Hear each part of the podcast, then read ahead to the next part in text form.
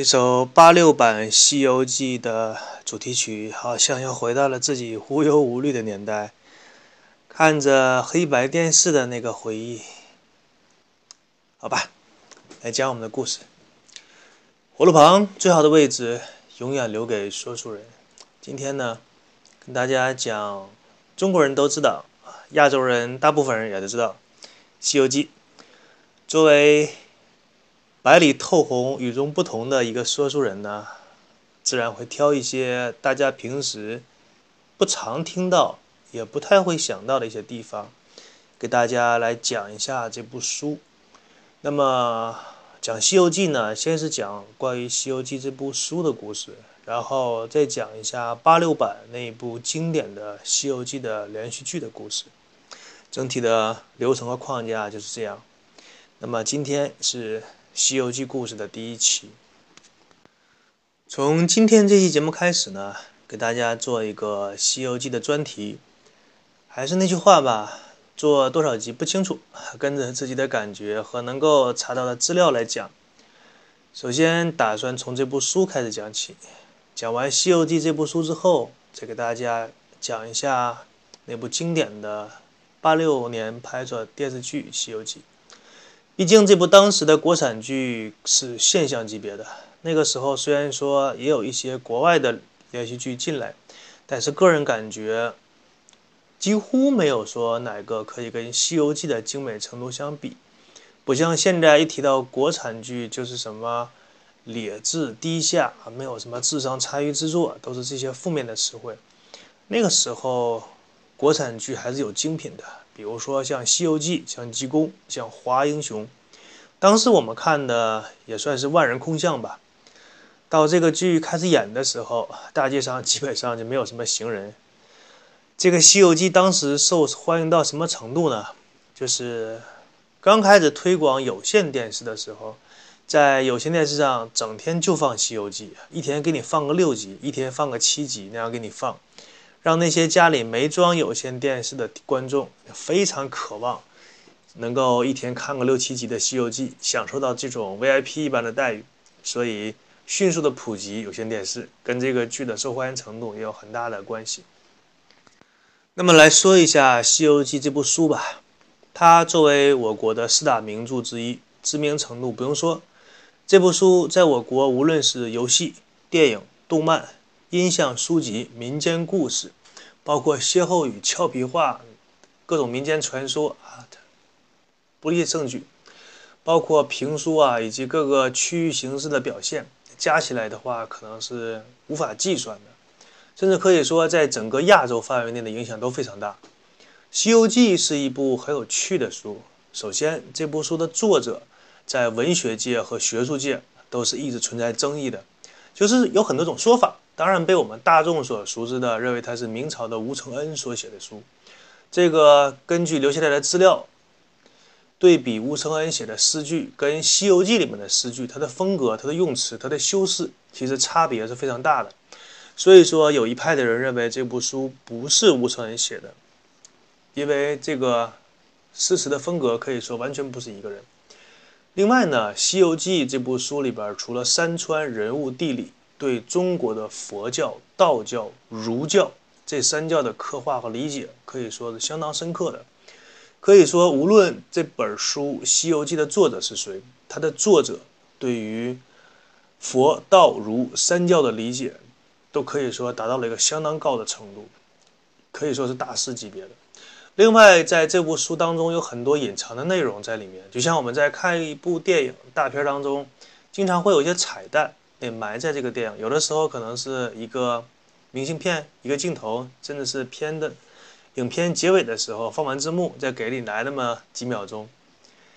那么《西游记》呢，作为一个名著，流芳千古啊，这里面的彩蛋就更多了。它表面上说的是什么惩恶扬善的古老主题，但是这里面蕴含着权力斗争、官场的昏暗，以及小人物对英雄的那种牵制。可以说是彻头彻尾的打击啊，都让我们感受到作者想表达的那些东西。其实，除了《西游记》以外，在明清的时候，还有三位文学方面的作者，根据佛道两教之间的戏曲和神话传说，写出了《东游记》《南游记》和《北游记》，加上《西游记》，共称为四游记。那么，事实上，关于游记的方向总共有四本书，东西南北都是有的。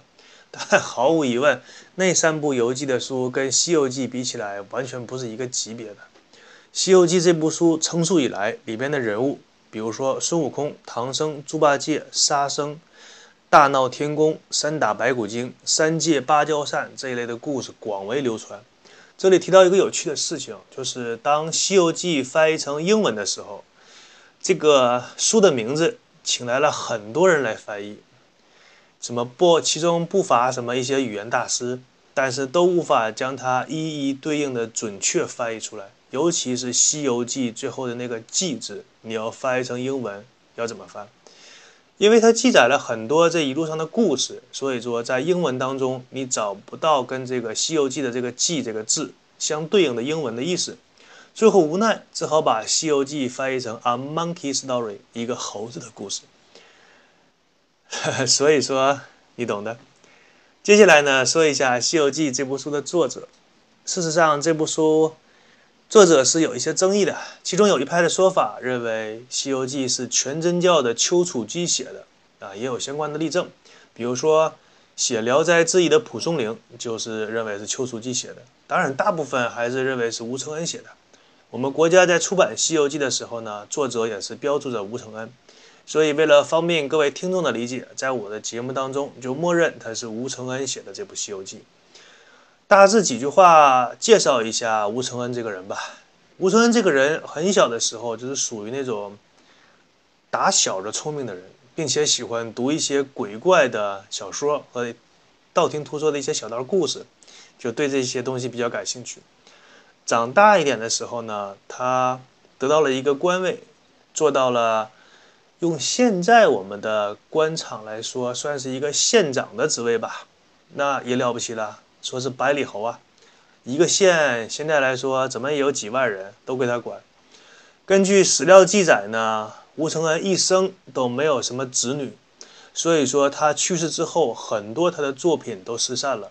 写过的一百篇文章，能够存世的可能也只有两三篇，啊，这个说实话倒是挺可惜的。如果这些作品存下来的话，估计至少也是古董了。吴承恩的诗歌呢，他的风格是偏向于那种豪放派，而且他的文风跟李白很接近，你就可想而知他的那个文采怎么样。当时其他的文人对吴承恩的评价是这样的，说他性格敏感、聪明。博览群书，写诗的时候，只要笔尖碰到纸墨，马上那个诗词就如行云流水一般的写出来。而且他的诗词是清雅秀丽，很有秦朝的风范，并且他的语言诙谐善变，写过写过一些杂技的故事呢，在当时也属于名震一时。那么有人说，你读一个作者的文章，就能读出这个作者的经历。他的生活历练，他经历过什么？其实这个是有一定道理的。吴承恩一生没有在官场当中获得什么太高的职位，只是做了一个很小的县令。平心而论，以吴承恩的才华来说，他是可以做到更高的位置的。但是他的一生都是因为得罪小人而终生不得志。所以说，在《西游记》当中呢，孙悟空这样一个有通天本领的齐天大圣，也经常被一些小人物害得无比的凄惨。随便给大家举个《西游记》当中的两个小例子。第一个是《西游记》当中的猪八戒，这个在现代人看来绝对是小人得志一般的人物啊。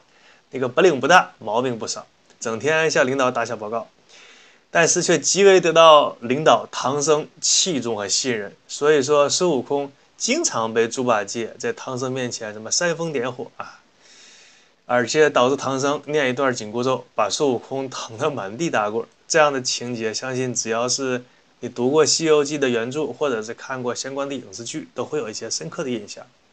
另外呢，孙悟空在西天取经的时候，每当你举起如意金箍棒要打死一个妖怪的时候，通常的情景是这样：在天边突然间就飘来一朵祥云，然后上面来了一个什么什么样的神仙，什么什么样的菩萨，说对那个孙悟空说。哎，大圣，大圣，哎，且慢动手啊！这是我坐下的一个什么什么坐骑，因童儿看管不严，下界作乱，还请大圣给我三分薄面，饶过他这一次。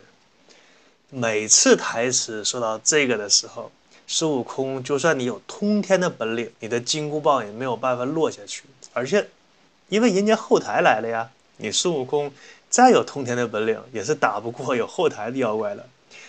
这种对当时官场的讽刺，可以说是直接到骨子里面，讽刺的非常到位。曾经有人说，一部《西游记》已经把官场世态炎凉全部写尽，更是有一些讲什么成功学的那些所谓大师，把《西游记》当成了公司文化来给那些土鳖老板讲课。其实他们讲课的内容，我们刨去的骗钱的成分，但就作为故事来讲，还是可以听一下的。那么在这里呢，就算给大家分享一下。按照企业管理学来说呢，我们聊几句，比如说把师徒四人分析一下，啊，严谨一点吧，我们还是把它算成是师徒五人，白龙马我们也算算一个。那么这个故事的开始，各位听众准备好耳朵。